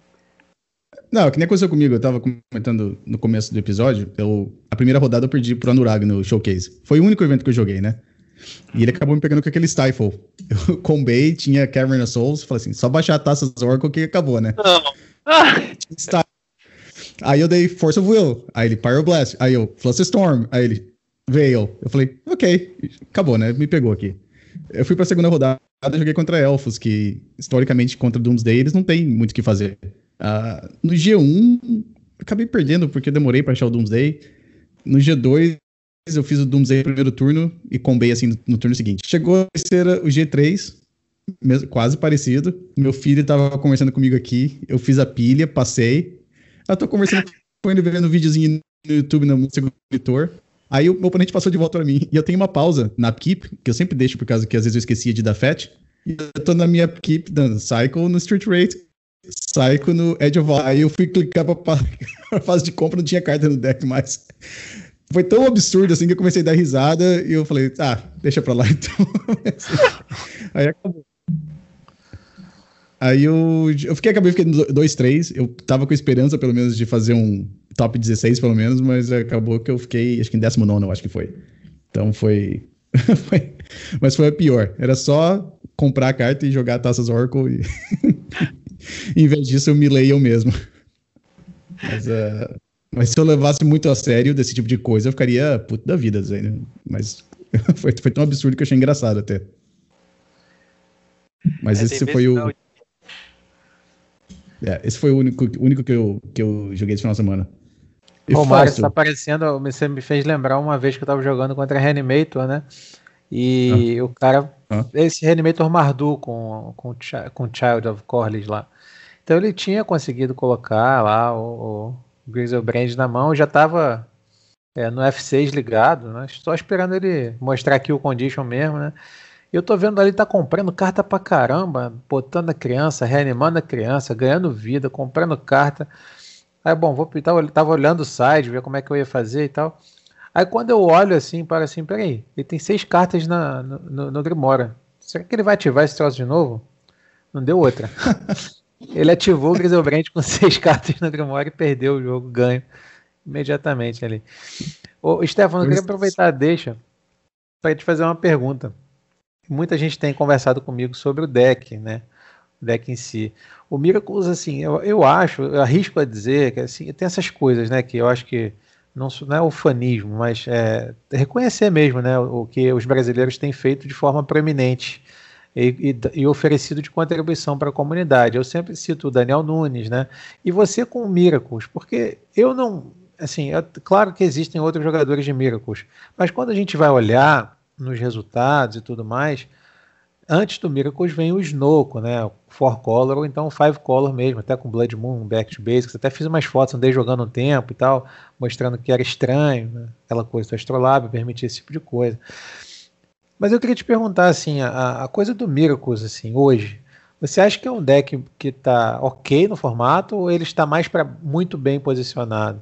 Né? E a segunda pergunta é por que, que você joga de Miracles e não joga. E, e você prefere o Miracles ao Four ou Five Colors Nuco? Bom, é, eu acho que são perguntas até bem parecidas. Eu considero que o Five Colors Nuco. É, bom, eu acho que numa Shell Control hoje o Miracles continua sendo tendo a melhor shell. Eu acho que as cartas que ele tem são muito poderosas, assim, a base dele é muito poderosa, as cartas são muito boas. E se essas cartas que seriam seria a, a espada em arados, é, do branco principalmente, e o Terminus. O Terminus é uma carta que que assim como Stifle, quando ela está em baixa, ela consegue ser muito melhor. Então até tem uma questão que que eu senti no showcase e não senti nesse final de semana. No showcase as pessoas estavam, eu senti que todo mundo estava colocando muita criatura em campo. Eu eu, tava, eu não estava jogando tanto online, então também não estava fazendo tanto resultado. Eu fiz resultado no challenge, mas no challenge o pessoal não, digamos, não, não vai se alarmar tanto. Mas no showcase eu vi que eu, eu ia começar a jogar e o pessoal botava duas, três criaturas em campo, deixava términos, o cara fazia force, fazia force e fazia um 3 para 1 ali tranquilo. Então, o Terminus, quando o pessoal não está esperando, é uma carta que faz muita diferença. No Showcase e no Mana Traders, por conta de principalmente de ser eu jogando, o pessoal já sabia que eu estava de Miracles. Então, eles tomavam cuidado de, digamos, não colocar muitas criaturas em campo, porque sabia que eu jogo de Terminus. Mas em si, apesar disso, eu acho que vale a pena, principalmente, mesmo, mesmo na minha situação, que as pessoas sabem que eu jogo de Miracles, vale a pena jogar com essas cartas em campo. Eu poderia tirar vantagem disso para jogar de Snowco, por exemplo, e jogar com menos board wipe, porque as pessoas me dariam mais tempo para achando que eu tô de Miracles e colocariam poucas criaturas em campo. Então eu ia conseguir fazer uma board suficiente para que eles não, não dessem tempo, né? Sempre tem aquela coisa, tu, coloca pouca criatura, tu dá tempo pro deck control tomar controle do jogo, porque o, o, o meio do jogo, o mid-range e o late game dele são melhores do que um deck agro, o tempo. Ou tu coloca demais e o deck control, digamos, ou usam board wipe como terminus ou não, não dá jeito, né? E acaba perdendo. Outro, por exemplo, uma experiência que eu tive foi jogando de, de Omnitel, o G Omnitel, em que ele também usa é, ilha coberta de neve usa floresta. Então, muitas vezes eu começava o jogo só jogando terreno, a pessoa achava que eu estava de Miracles, e depois eu jogava Show and Tell e o pessoal ficava, pô, eu achei que tu estava de Miracles. Eu, é, não estava. Então, foi uma experiência bem interessante, assim. Tem a vantagem e a desvantagem de, de, de ser um jogador marcado, assim. Outra característica que eu não gosto, que eu não opto pelo Five Color é pela estabilidade da base de mana. Por mais que eu sinto essa diferença já entre o Bunch e o Four Color do Miracles, porque a gente tem que fazer algumas concessões, como deixar de jogar o Entreat the Angels e o Conscious, que são cartas muito boas, para utilizar cartas que não possuem custo de mana duplo, ou ou mesmo assim a gente pode acabar sendo punido por cartas como Collector Wolf, que é aquela criatura que faz o mesmo efeito do, da Null Rod, assim como a própria Null Rod, né? ou cartas que destroem artefato, que podem destruir o Astrolabe. A gente fica, acaba sendo muito dependente do Astrolabe e muito suscetível ao Wasteland. E sendo que o melhor deck do formato hoje, o mais bem posicionado, é o Rug Delver, que usa Wasteland Algumas versões usam Stifle, então a gente pode ser muito punido. Então, às vezes, utilizar uma base de mana mais simplificada, mais estável, pode fazer a diferença entre ganhar ou perder. Hoje, para quem pergunta, eu devo dizer que eu recomendo fortemente, pelo menos no ambiente online, a jogar com a versão For Color. Eu utilizava Bunt, porque eu, eu, eu, pessoalmente eu tenho uma win rate, eu, eu acabo vencendo mesmo os Mirror, eu acabo vencendo bastante mesmo de Bunt. Mas eu reconheço que para Mirror e contra Delver, a Four Color é uma versão melhor. Para lidar com o Oco em relação a principalmente a Pyroblast é a carta mais, mais ideal que tem porque a gente acaba não sofrendo tanto. O Oco entra em campo, faz um, uma ficha de comida, que contra a gente não, não serve para nada, e a gente consegue lidar com a Pyroblast. Então acaba sendo uma troca um para um, o que é bem positivo, né? E basicamente seria isso. Assim, eu não, não, não utilizo Snoke porque eu creio que é uma base de mana muito instável. Eu não acho que eu acho que é uma falácia dizer que utiliza as melhores cartas do. Ah, utiliza as melhores cartas, mas de vez em quando a gente não consegue castá-las, inclusive, né? A gente não consegue jogá-las, a gente acaba sendo punido em relação a isso. E não sei se vale a pena utilizar essa base de mana mais frágil por conta de algumas cartas que, em tese, seriam melhores. Não sei se eu esclareci, se tem mais alguma dúvida. Sim, sim, não. Fico, acho, que, acho que ficou claro. Só, só é, você disse da, que quando eu queria se espera, assim, sobretudo quando... vezes, no Magic em papel, talvez a versão Bunt do Miracles ou talvez um Snow seja mais bem posicionado. Isso é para qualquer jogador de Legacy, essa é uma coisa muito legal, que se a pessoa conhece o próprio ambiente, vai conseguir adaptar o deck para aquele ambiente. Então, se tu vai num campeonato como o CLC, que eu sei que vai dar 20, 30 pessoas, e eu sei que fulano ou ciclano sempre jogam um determinado deck, a gente pode adaptar isso para ele. Então, às vezes, o Bunt, ou um Snoke, ou um outro deck podem ser mais bem adaptados para um ambiente local do que uh, um outro ambiente. Esse deck que eu jogo é para um ambiente do metagame online, eu diria que ele se aplica muito bem ao metagame europeu e ao metagame do Japão, que tem muito show and tell, etc. Mas talvez num, numa localidade ali, ah, na Lampions League, talvez não seja tão bom. Acho que no CLC eu não jogaria de Four Color jamais, porque o pessoal gosta muito de jogar de Maverick, gosta muito de jogar de Eldrazi, Reanimator, e o Delver que joga é o R Delver, que com Stifle, então seria meio complicado jogar com a versão for color, sabe? Ok. Essa é a maior diferença é o, é o Pyroblast, né? Então, obviamente Exato. no metagame. É, o metagame online é sempre bem azul, né? Normalmente. Tanto é que você até brincou falando de jogar de Sylvan Plug no começo. É por causa disso que eu jogava com Choke no main deck, porque todo mundo jogava de azul no Magic Online. Então jogar com Choke no, no main deck não era tão absurdo assim. Mas se você for jogar numa liga local, isso já não vai dar certo, né? Porque se todo mundo tiver de Eldrazi e Mono Red Stomp, esses Pyroblast não vão fazer nada, né? Sim, então por isso que essas coisas, às vezes a pessoa. Eu, eu entendo muito bem a pessoa que copia a lista e joga, porque a, teve todo um trabalho por, por trás da lista para produzi-la. E às vezes dá muito certo, assim. Mas eu também entendo muita gente que adapta a lista para o ambiente local e que acaba tendo resultados melhores, não só pela pelas particularidades do metagame local, como também, às vezes, pela, pelo estilo de jogo daquela pessoa. Tem cartas que eu utilizo que as outras pessoas não gostam. Por exemplo, eu utilizei o Peacekeeper, mas é porque eu tenho uma filosofia de jogo que, é que, que ele é para ganhar tempo, para depois eu dar um términos e no mesmo turno resolver um Jason, um Uro, um Oco que vai ganhar o jogo.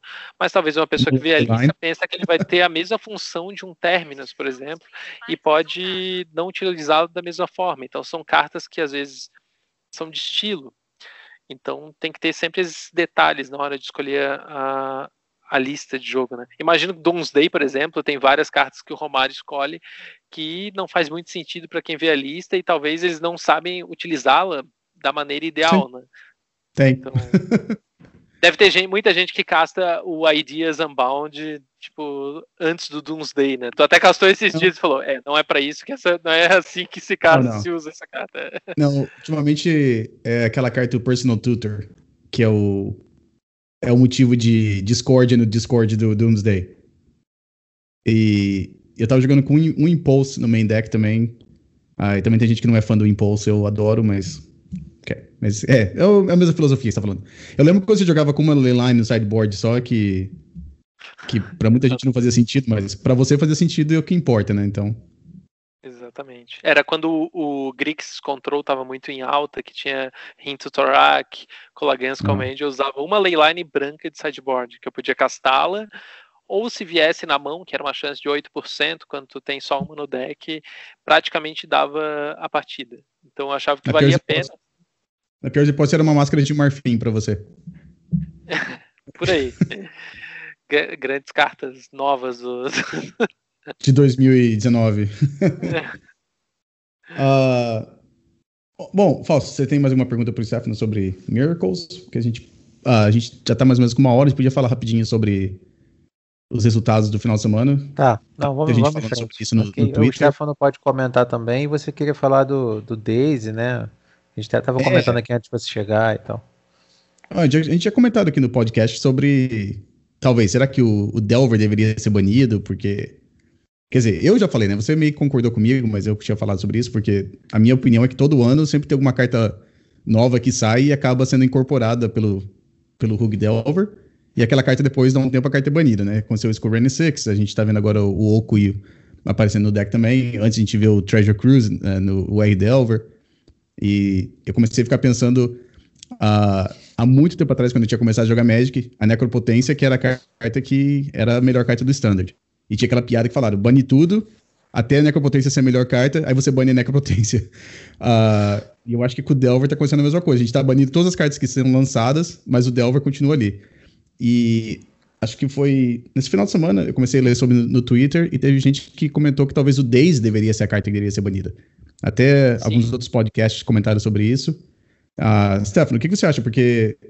Ah, antes, eu só queria comentar que o Showcase e também o Mana Traders, os dois foram vencidos pelo Hulk Delver, né? Então. Foram. Uh, qual que é a sua opinião sobre, sobre o assunto? Então, esse é um. É, um assunto que passa pelo assunto de banimento, né? Primeiro que até estava considerando isso com o Fausto. O pessoal fala que, digamos, que o Legacy perdeu um pouco da, do fator skill é uma das alegações, mas por um fator engraçado, a gente olha os resultados desse final de semana, a gente vê que o showcase, quem ganhou foi o Daniel que é o Gu Ducati, para quem conhece, que é um cara que é um dos poucos que tem um rate 2000 do Magic Online, que isso, não sei como é que se faz isso. É um cara que joga demais, é um fora da curva completamente, é um bicho bem novo, mas que joga muito. E já foi, já ganhou o GP Legacy, já foi para vários Pro Tour. E o Mana Traders, quem ganhou foi o Rich Cullen. Então é muito engraçado as pessoas falarem, nossa, não tem skill. Mas quem ganha são sempre as mesmas pessoas boas de sempre, né? Então uhum. eu fico meio assim. Quanto ao Daisy, eu também acho muito legal isso. Assim, quem eu acho que advoga bastante o banimento do Daisy é o Rodrigo Togores, que também ganhou um GP Legacy. Ele fala que o Daisy é uma carta que no, na, no Delver, o Delver é um deck extremamente eficiente. Ele roda com poucos terrenos, então ele consegue, por, roda, por rodar com poucos terrenos, ele tem um card advantage intrínseco no deck. Porque, por exemplo, o Miracles precisa de quatro terrenos para castar um Jace. O Delver não precisa de quatro terrenos na mesa jamais. Então, por si só, o Miracles já começa com uma carta a menos, em tese. Seria mais ou uhum. menos essa a filosofia. É um deck extremamente eficiente. E o que o pessoal argumenta é que à medida que vão lançando cartas extremamente mais fortes, como o Dread Horde Carnício, como o Oco, acaba que a gente tem que respondê-las imediatamente sob pena de perder o jogo e acaba que o Daisy deixa de ser um counter condicional e que a gente consiga jogar contra ele de uma maneira fácil. Assim, ah, hoje eu vou jogar em volta do Daisy. Não dá, senão o Dreadhorde vai, vai comprar, ele vai resolver o Dreadhorde no segundo turno, se não resolver vai ser o Oco no terceiro, e aquilo ali vai tomar o jogo. Então o Daisy acaba sendo uma carta sem drawback, porque o drawback seria um bounce numa land, que muitas vezes a pessoa consegue até filtrar com brainstorm e seria uma carta que extremamente forte para o Legacy, que sempre permaneceria o Delver no primeiro, no, como o deck a ser batido no Legacy. Pode banir o Oco, na outra edição vão lançar uma carta de um outro Planeswalker bom, ou uma criatura de custo baixo extremamente boa, ele vai voltar a ser o deck. Eu concordo com essa posição, mas eu não sei se eu pessoalmente baniria o Daisy. Eu até comentei com o Fausto antes, eu sou uma pessoa que eu resisto muito a banimentos no formato. Eu entendo assim que às vezes uma carta ou outra pode engessar, mas eu tenho dificuldades para identificar quando o ambiente não está saudável ou não. Por exemplo, quando tinha o Underworld Breach, essa é uma carta que estava ponto fora da curva do formato completamente. O Breach em janeiro tomou conta do formato, era um combo que vencia no turno 1, com facilidade, ou no turno 2 com grande consistência, e era uma carta que tu tinha que dedicar 4, 5 espaços no sideboard, ou às vezes no main deck, para ter alguma chance contra eles. Eu não sei se o Oco já chegou a esse ponto, e eu não sei se o Delver já chegou nesse ponto de de dominar o formato, sabe? Eu não tenho dados para isso e eu tenho dificuldades para sentir. No primeiro, mas eu tenho muito, muitas dificuldades em querer banir uma carta, porque realmente o que sempre me apaixonou do Legacy é aquela coisa de poder jogar com todas as cartas do, do sim, formato sim. Do, do, Magic, exceto aquelas que a gente não consegue comprar jamais, porque são extremamente caras. Então, claro. talvez eu advogasse, por exemplo, desbanir o Frantic Search para melhorar o Storm que anda embaixo, o High Tide, ou desbanir outras cartas, ou ainda lançar respostas, sabe? Mas, né? Eu confesso que é muito engraçado que a gente não discute banimentos, muitos banimentos das cartas que são extremamente poderosas e fazem parte da base do formato, como o próprio Brainstorm, que é uma carta uhum. muito melhor do que o Delver, ou muito melhor do que o Dreadhorde Arcanist, inclusive, mas é uma carta que ninguém fala que é para que é para banir, e também o próprio Daisy. E outra coisa, é a mesma coisa que ali que nessa filosofia Fire, eu não sei se o Oco vai ser banido ou se, por outro lado, vão lançar uma carta tão roubada quanto o Oco daqui para frente e o formato em si vai ficar rotacionando de pouco em pouco tempo. Daqui a pouco lançam outra carta que é extremamente boa, aí o Oco já não se torna a melhor opção, daí muda tudo e a gente e o que vai manter é basicamente a base de mana. Não sei, né? Vai depender do que é o Wizards pensar daqui para frente. É, sim, é, você falou que o Daisy, o Daisy é pra ter um drawback, né? Tem uma desvantagem de você devolver o terreno pra mão, mas no caso, como o Delver é a criatura mais agressiva do formato, né? Então acaba que não é um drawback, né? Porque você. O tempo, quem perde é o oponente, né? Nem é todo mundo que vai jogar de Abrupt Decay pra poder, pra poder responder a carta, né? Falso, o que, que você acha, Falso? Sei que você às vezes tem umas opiniões mais políticas. O que, que você pensa? É, eu, eu, concordo, tenho muito acordo com o que o Stefano apresentou. É, com, eu, eu voto com o relator, digamos assim, porque o encaminhamento, a meu ver, eu também não gosto de banimento, detesto, acho ruim, é, não acho que é bom para ninguém. Então, enquanto o formato estiver dando sinais de que é, ele está se adaptando, ele está segurando a onda, está se mantendo diversificado, né, o que é mais importante, é, eu acho que a gente deveria pensar em desbanir coisas, porque a gente está falando de legacy, então a gente pressupõe que se queira um power level maior, né? Então, ok, a coisa do, do, do Days, por exemplo, né? O drawback acaba sendo uma coisa às vezes boa, às vezes é ruim, tá? Você também é, tá, você começa no draw, por exemplo, e é obrigado a dar um Daisy, né? O oponente vai para duas manas, você vai depois, né? Fazer uma, uma, uma mana só. Né? Então é, é, tem lá, mas tudo bem, você pode reembaralhar e tal. Mas é isso que a gente está procurando quando joga Legacy, eu acho. É o power level das cartas. Então você tem a, a, o, o Delver. O Stefano falou bem, super eficiente o deck, super eficiente. Ele, é assim, se o Snowco é o Barcelona, a gente pode dizer que o Delver é o Bayern de Munique, que deu de 8 a 2. E é assim porque ele é o mais eficiente, é isso. Ele é o que consegue ser mais eficiente em card advantage, em mana advantage, em tempo advantage, né? Que são os três, os três conceitos que talvez possam é, colocar, te colocar na frente de, de, de uma partida. É, agora, se a gente chegar a um ponto que o formato está ficando super chato, está ficando com pouca diversidade, está todo mundo abandonando, que não me parece ser, os torneios estão, pelo que eu estou vendo, os torneios estão cheios. Né? Uhum. É, as pessoas continuam é, indo e vindo, né? Tem gente que está se divertindo bastante, tem gente que está dando tempo, tem gente que isso sempre foi, né? Desde que eu comecei a acompanhar. Então, é, assim, dessas cartas todas, a única que efetivamente passou pela cabeça deles colocar na, na watchlist foi o Astrolábio. Esse eles chegaram a publicar naquela notinha de rodapé de um dos, dos anúncios que estava, estava é, consciente da preocupação da comunidade. Foi mais ou menos essa, essa terminologia. Né? Então, é, né, a gente vai ver, lembrar do xamã, né, o que ele fez e tudo mais, foi ali comendo pelas beiradas, machucando um pouco a coisa da Color Pie e tal. E, e, e talvez eles, eles cheguem por aí.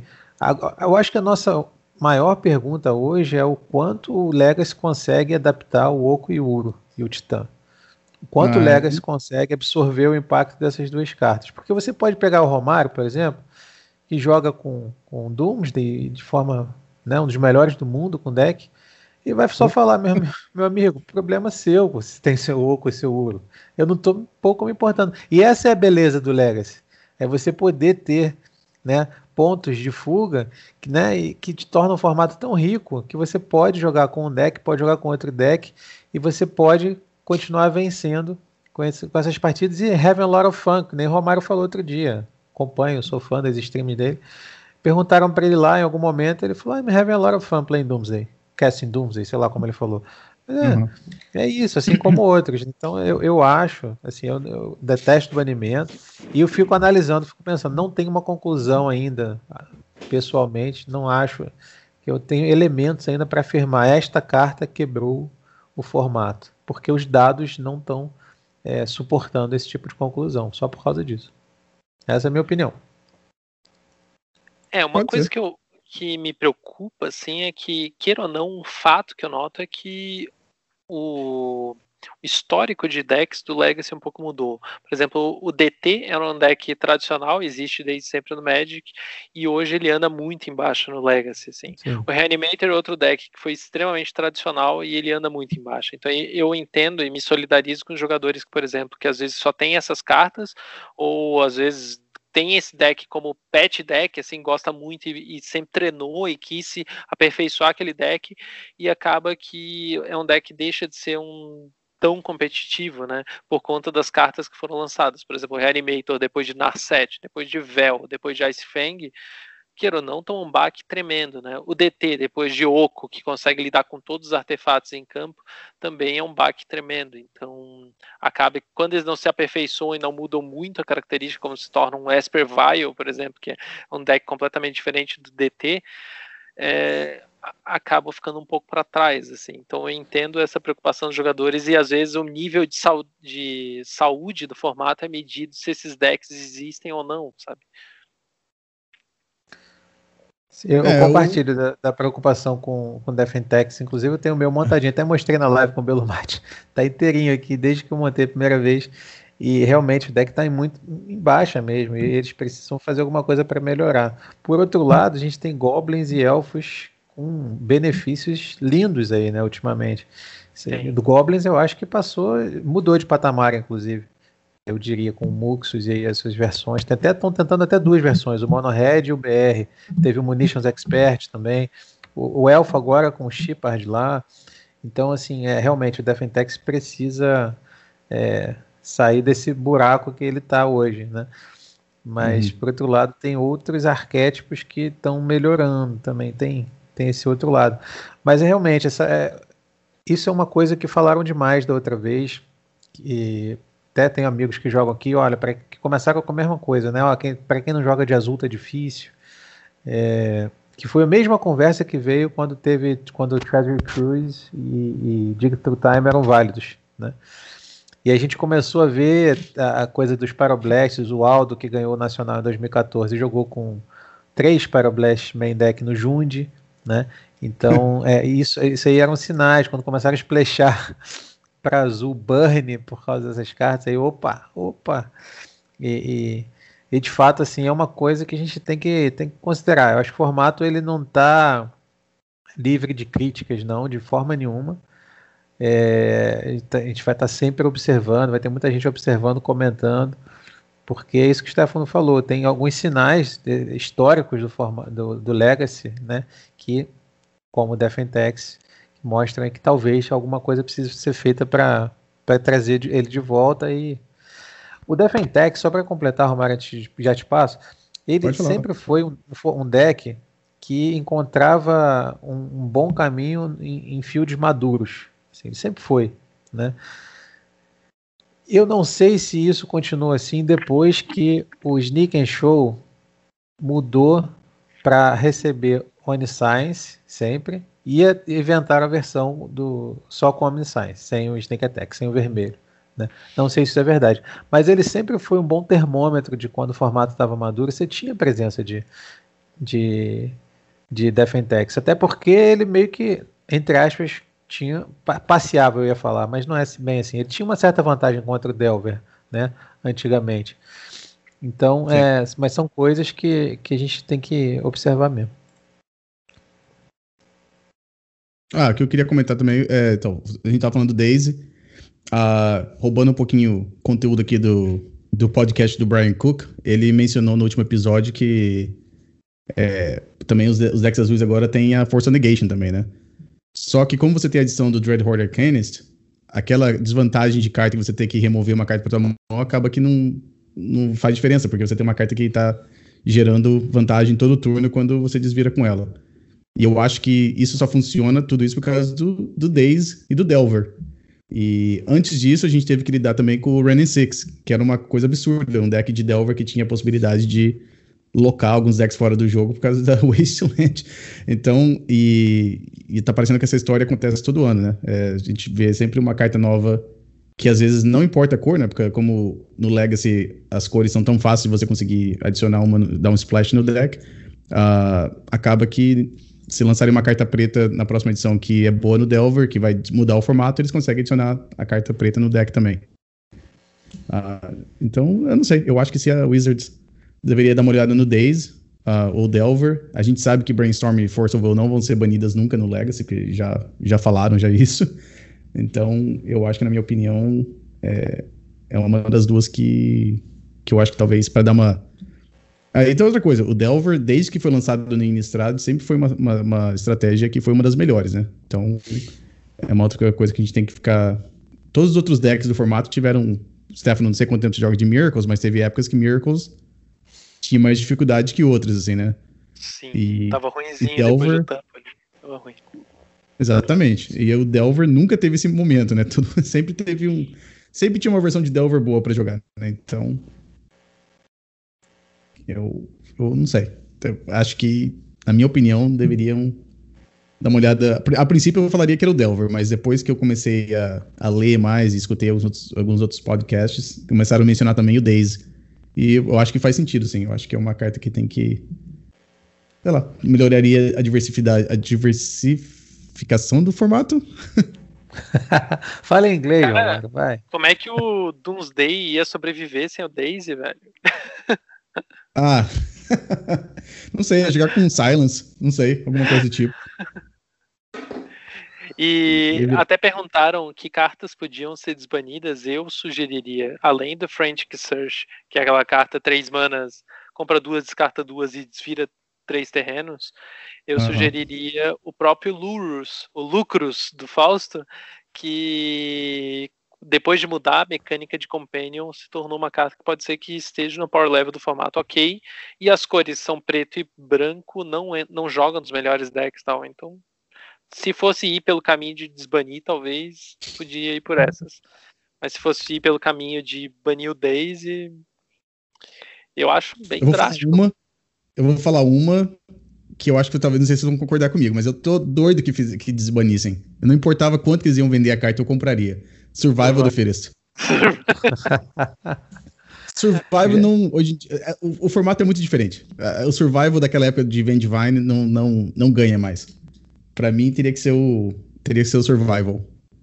Romário é um homem prático, né? Ele gosta dos combos de uma carta só. O Doomsday, o Survival. Eu, eu, você já viu qual, que é o, qual que é o papel de parede no meu, do meu computador?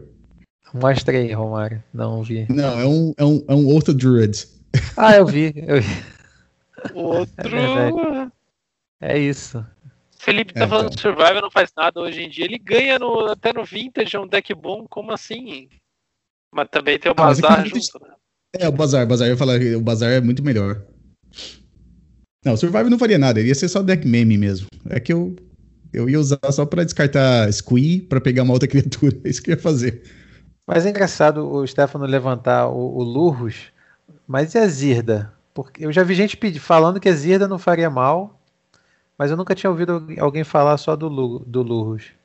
Eu acho Zirda... que a Zirda seria até melhor do que o do que o Lurus no atual formato, assim, porque a Zirda, a dificuldade, eles ela já era muito boa, é que o Lurus era extremamente roubado, assim, mas a Zirda já era muito boa, e eu acho que os decks que jogam com ela conseguem gerar esses terrenos com grande facilidade.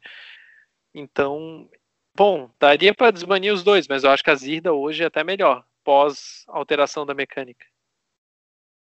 Eu acho que a Zirda, se, se fosse não, para falar, desculpa, você falou alteração da mecânica. Eu acho que tanto a Zirda como o Lurus, se pudesse ser desbanido, mas não como companion, como se fosse carta no seu deck, eu acho que seria tranquilo. Já, já vi ah, essa, essa, essa ideia sendo jogada no ar aí, né? Se tivesse uma, uma errata, talvez, para para você poder colocar o Lurus só no deck, né? Não, não usar como companion. Porque eu acho que essa coisa de você ter uma oitava carta na sua, na sua mão, assim, eu acho que aquilo, pro Legacy, eu acho que não Acho que é muito forte, na minha opinião.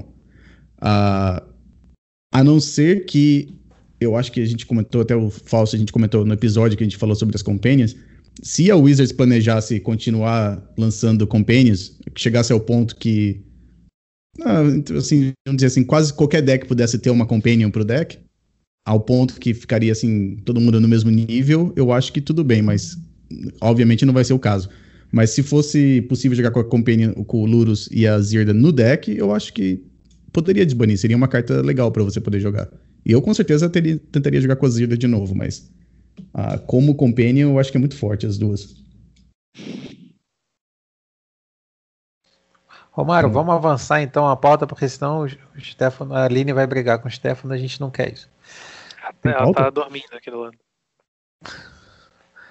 Você falar dos resultados, é um pano rápido para a gente atualizar o que ficou para trás. Bom, é, tivemos isso, né? Então, no Mena Traders, o Rich Kali jogou Hug Delver, foi campeão. No Showcase. A gente tem o top 8, o... a gente sabe o top 8 como ficou mais ou menos? Ou... Teve dois Hug Delver nesse, não foi? O top 8 do Mana Traders foi Miracles, eu. é, dois foi um Snoke Green Sun Zenith Snoko, aquele bug Snoko tal. Terceiro lugar foi um Rug Delver, tiveram dois Rug Delver no top 8 mesmo. Quarto lugar foi um BG Defts. Quinto lugar foi um Four Color Snoko sem vermelho. Sem vermelho. O sexto lugar foi um W Stone Blade com splash para Pyroblast, Plague Engineer e eu acho que também tinha só não tinha verde. É um Stone Blade sem verde, mas é um Stone Blade, gente. Para quem tem, para quem tá com as Stone Forge encalhada ou tá com a Stone Forge nova, é um deck bem interessante, com dois Shark Typhoon. Também teve um deck, o sétimo lugar foi de um brasileiro, que era o combo um combo da Taça Oracle com Paradigm Shift, que é um deck com ele fez o combo puro sem outros outros nossa, tritões. Então era basicamente com aquele Jace que ganha o jogo quando compra carta e não tem carta no deck, com Paradigm Shift e com a Taça Oracle. Ele fez uma versão UG com quatro véu de verão main deck. E o oitavo lugar foi o Rich Colley de Rug Delver, que levou o campeonato. Sem o Winter Orb. É, aquele, okay. aquele UG lá é, é, como se fosse o Doomsday UG, né? Porque tá tentando ganhar com a Taças Oracle do mesmo jeito. Você tenta ficar sem, sem deck, né? Ou se você joga Pioneer, é como se fosse o deck de Inverter, só que no Legacy. Uau. E a notícia do Stone Blade aí, voltando a, a brilhar. Tava, Sem verde. Tava né? morta? Sem verde e vermelho. Esper. É, o deck bem clássico. É, esse é um ah. Stone Blade interessante que ele joga com um Astrolábio e teve um outro Stone Blade que fez resultado recentemente que era uma versão Esper, né? Bem legal. Uh, do showcase, você sabe quem ganhou, Stefan? Porque a Wizards resolveu. Foi o Daniel Glacial de Hug Delver com uma versão com dois Pyroblasts. Na final ele enfrentou um Miracles for Color, muito parecido com o meu, com o uhum. deck que eu utilizei. E também tinha Pyroblast Veil main deck. E ele ganhou. O Miracles estava 1 a 0 ganhando a partida e perdeu no tempo no G2. Mas o G2 era o Daniel que ia levar com certeza, assim, em campo. Tava uhum. com clotes em campo, tava dominado. Mas foi uma partida que terminou de maneira anticlimática, assim. Aí na é. final também, no top 8 também teve o Parada de Urza e os outros decks agora não vou me recordar. Que o, não foram... o Anurag chegou no top 8 do. Não, não chegou no top 8 do showcase, não, né? Chegou. Chegou. Ele ah, tava então, no que? Então de, de... Snowcall, né? Snowcall? É, quando eu joguei contra ele, era o Snowcall que ele tá fazendo. Esse aqui tá fazendo as streams também. Ah, eu não lembro demais quem chegou no top 8. Eu não, realmente não vi. Não ah, teve um elfo. Mas esse campeonato foi muito também aquela coisa que o Stefano falou, né? Todo mundo já meio que esperava a composição do field. O Jeff Lane não fez top 8 com o Esper Eu acho que ele tava bem também. Fez, com certeza. Ele falou que perdeu num, num misclick no top 8. Ó, foi o ah. Daystyle, tava do quê? Acho que era controle também. Acho que talvez a sua lista, talvez. Ou Snowcall. Ah, eu vi ele jogando com isso, é verdade. E o Dia Max estava de UB Shadow. Então vamos lá. Tinha Miracles, Urza, UB Shadow, Espervile, Hug Delver. Ah, desculpa. Eu, é, um outro, eu não sei, Wonder Prox, que jogou contra. Oh, Pará. Max Carini. Eu acho que ele estava jogando de Black and Red Reanimator. Sério? Ele fez 5-0, olha só. Das últimas, das últimas vezes que eu joguei contra ele, eu achei que era Storm, daí ele foi lá e ganhou de, de Black Red. Eu ganhei dele de Black Red Reanimator. Nossa, é, então, e o Anzid e o. Então foram, vamos lá, é, não sei, algum, Snowco, talvez, Snowco, Miracles, Rugdelver, Espervile, B-Shadow, Urza e provavelmente BR Reanimator. Bom, Bom, então esse foi, esse foi o esse foi o showcase. E no domingo teve um outro challenge que o Matt Vooks ganhou jogando com a, um Snowcall também. uh, em segundo colocado teve um o R Delver. Então Delver para tudo para todos os lados. Até comentaram que o Matthew jogando de algo que não fosse o Luan é um sinal de que o formato é, pode ter problemas. Né? É, outro termômetro. É, outro termômetro do formato. É verdade isso. O, quem conhece o Ozymandias no, no Magic Online.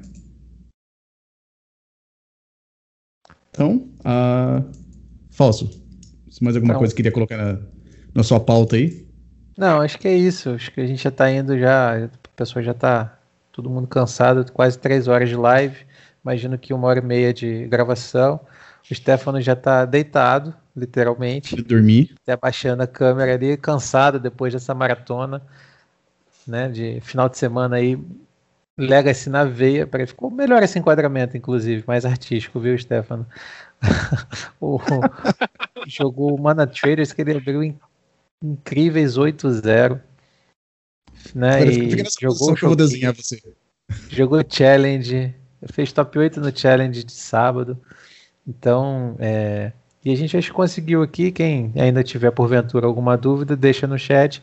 A gente faz chegar, ou manda direto para o Stefano. Se não tiver o contato, a gente faz chegar nele e depois ele responde. É, eu acho que é isso, Romário. Agradecer aí a participação, o tempo do Stefano, a tua é, também a operação toda que você faz, você move. A Vault of Cards, a Card Hoarder e ao Eternal Magic. Muito obrigado a todos que assinam o site, que assinam o canal e que divulguem para os amigos para que a gente bata logo esses mil followers e faça uma live especial que eu vou gravar ó, sem boina, viu, Stefano? Só ah, não sei o que eu vou colocar no lugar, porque eu falei sem boina, Ei. mas eu não falei São sem 12 horas de live ou 24 horas 12 horas de live. Ou 36 horas de live. Aí dá tempo de jogar jogar for fun, jogar liga, dá tempo de fazer tudo, entrevista e tudo mais. Posso até passar um gel do cabelo. Vou passar. Cabelo novo. Uh, Stefano, se alguém quiser entrar em contato com você para para como castrar Chalice the Void aí, como é que como é que eu faço? Você dá umas dicas como é que joga de Stomp. Então, se alguém quiser dicas de Stomp, de Eldrazi, não vai ser muito bom falar comigo, mas eu estou disponível no WhatsApp, Twitter e mais essas redes aí. Eu acho que é mais no Twitter e no WhatsApp. Eu estou sempre disponível, podem, podem falar comigo. Eu gosto de conversar, tirar dúvidas e falar sobre o, sobre o Magic, então sinta-se bem à vontade. Eu quero agradecer o convite dessa nossa live e também recomendar. Eu estou assistindo hoje de série O Conto da Aya, muito boa série, passa no Globoplay. Recomendo para todo mundo. E também dá para baixar ela sem problema, né? Mas enfim. E para ouvir, eu diria. É, sai um vídeo muito legal do The Weeknd no VMA, muito legal também para ouvir. De quem? E do The Weeknd, né? Como é que é o nome daquele artista? Ah, aquele rapper? É, aquele rapper. Muito bom ah, o tá. vídeo dele no, no, tocando no VMA na abertura. E também para leitura, Vidas Secas, que é curtinho e muito bom. Muito bom. Ah, esse, esse The Weeknd. Tem um, tem um filme que tá passando no Netflix aqui. Acho que deve ter, acho que a Netflix deve ser internacional esses, os filmes. Tem um filme novo com o Adam Sandler, que não é de comédia. É um filme que ele é um. Tipo um trambiqueiro lá em Nova York. E no filme tem o The Weeknd.